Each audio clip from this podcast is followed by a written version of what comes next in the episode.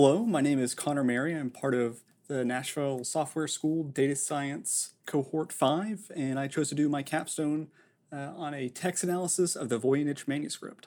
Very cool. I'm excited to hear more about this manuscript and not only what this project's all about, but how you built it. And to kick things off, though, I would love to hear what did you do to get connected to NSS? How did you decide to make a change in your career?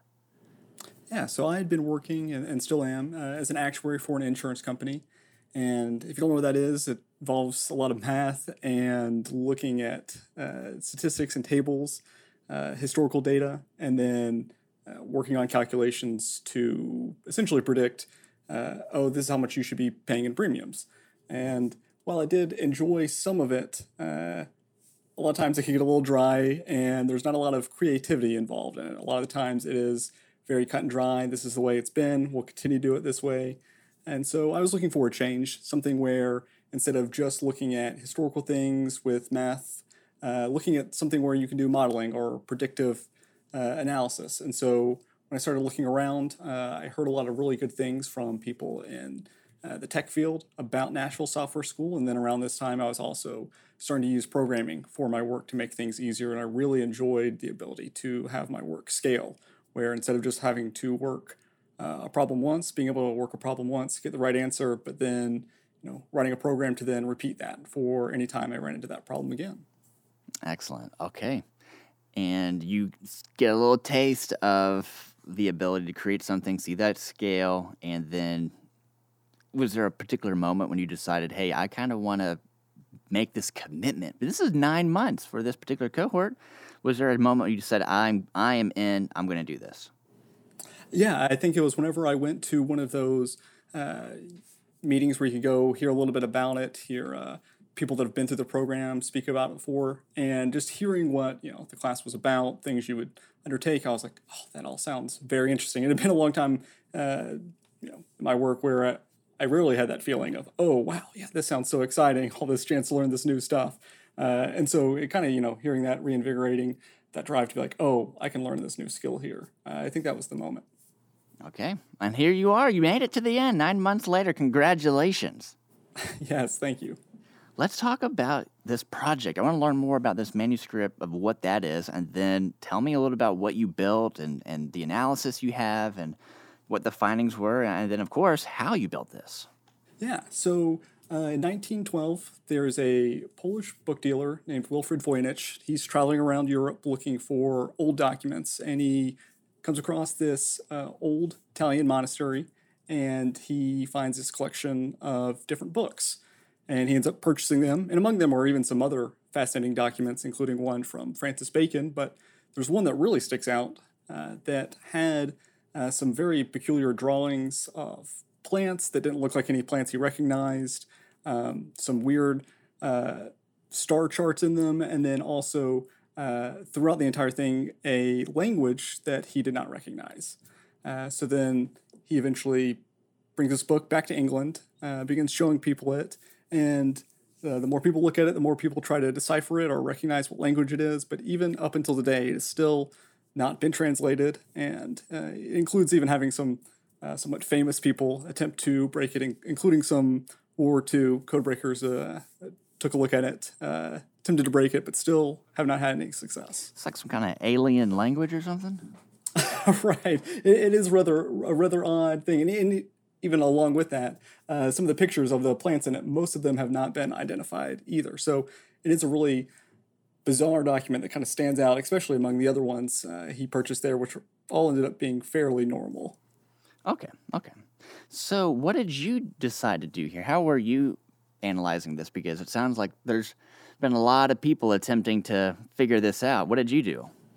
Right. So, I wanted to take kind of a step back and look uh, not at specifically deciphering the text, but uh, putting some mathematical constraints and saying, okay, can we determine is this even a real language? You know, could someone have just scribbled down words or scribbled down symbols and made the whole thing up?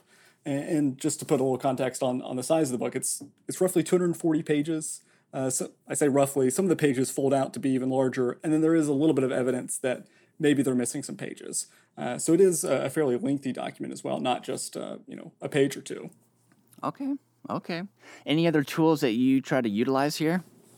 Yeah. So I primarily used Python as the coding language, and so I went out to a website called Project Gutenberg, uh, which if you've ever heard of it, it's, it's really cool. Uh, essentially a collection of books that are now in the public domain you can download for free.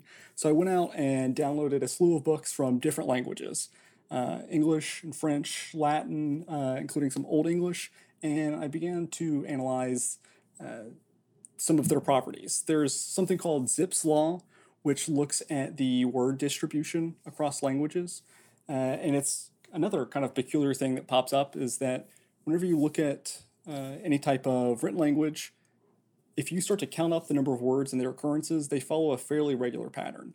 And that if you were to count up all the words, um, one of the famous examples in Wikipedia, uh, in the English language, and then you were to rank them, so whatever word showed up the most uh, often, which is the word the, and then you took half of those occurrences, so say it showed up 100,000 times, uh, the second most common word would show up roughly 50,000 times. And then if you uh, took the most common word the again, multiplied it now by one third, you would expect uh, the third most common word to show up one third as often. And so that holds fairly regularly.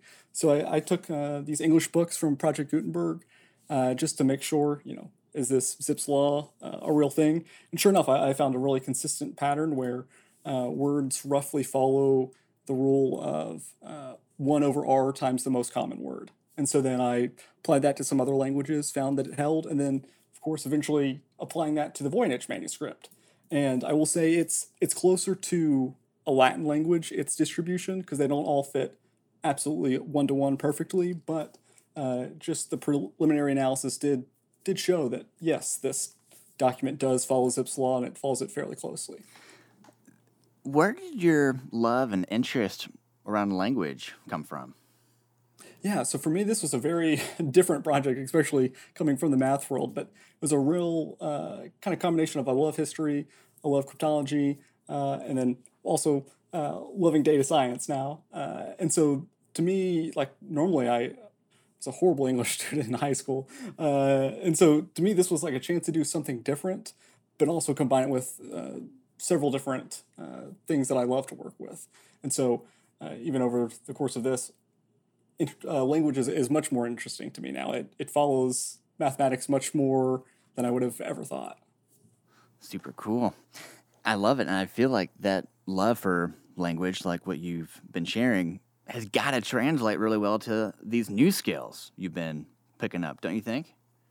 Yeah, uh, I know uh, within the class we did a, a project about uh, applying uh, some of these natural language processes to uh, looking at SEC reports uh, and trying to determine how many stock or share buybacks a company has done. And, and coming from the finance world, I, you know, I thought, oh wow, this is also really interesting of something I'm really familiar with, but also now applying something new to it. Good stuff.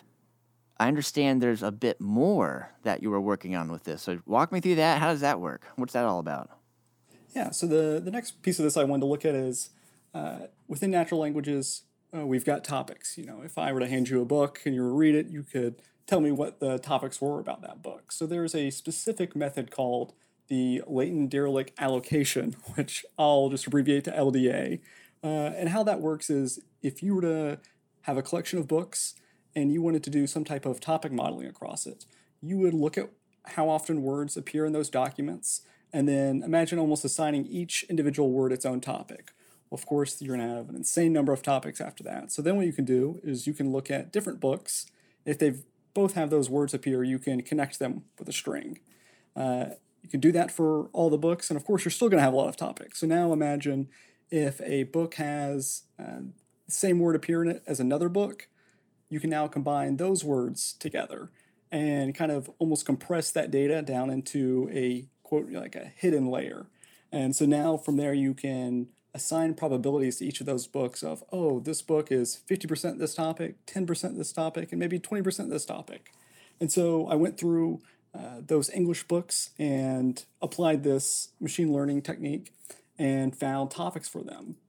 But since uh, if you think of natural languages, uh, you know, almost like a, a movie where if you're telling a story, you could probably put it in order if you were to mix up the scenes. You could say, oh, uh, these are out of order, let me reverse this.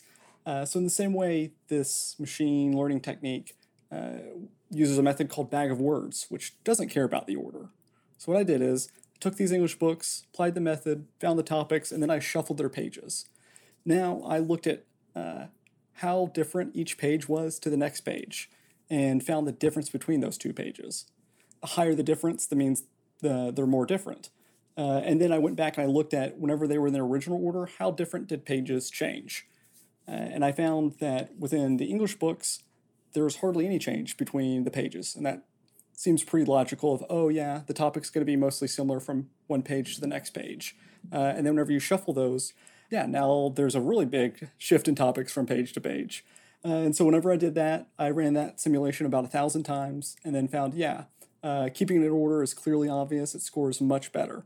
And then I went through and applied that to the Voynich manuscript to say, okay, uh, if I jumble up these pages after I do this LDA fit, how much uh, does each page differ from the next page topic wise? And it actually performed extremely well.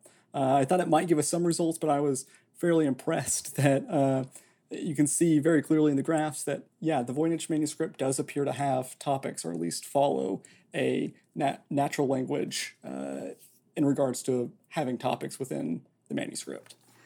So fascinating. I love hearing all the the specifics around this, and I'm doing my best to keep up with you. But what I'm understanding is it's really, you know, it's all around that love and that passion you have on language. So, hey, congratulations again on making it to the end. We're all excited about what's next for you. And if you had to sum up in just one or two thoughts of what kind of experience, what kind of job are you looking for, how would you describe that? Yeah, uh, I would be looking for something that's got a lot of opportunities, uh, but also uh, provides challenges along with that.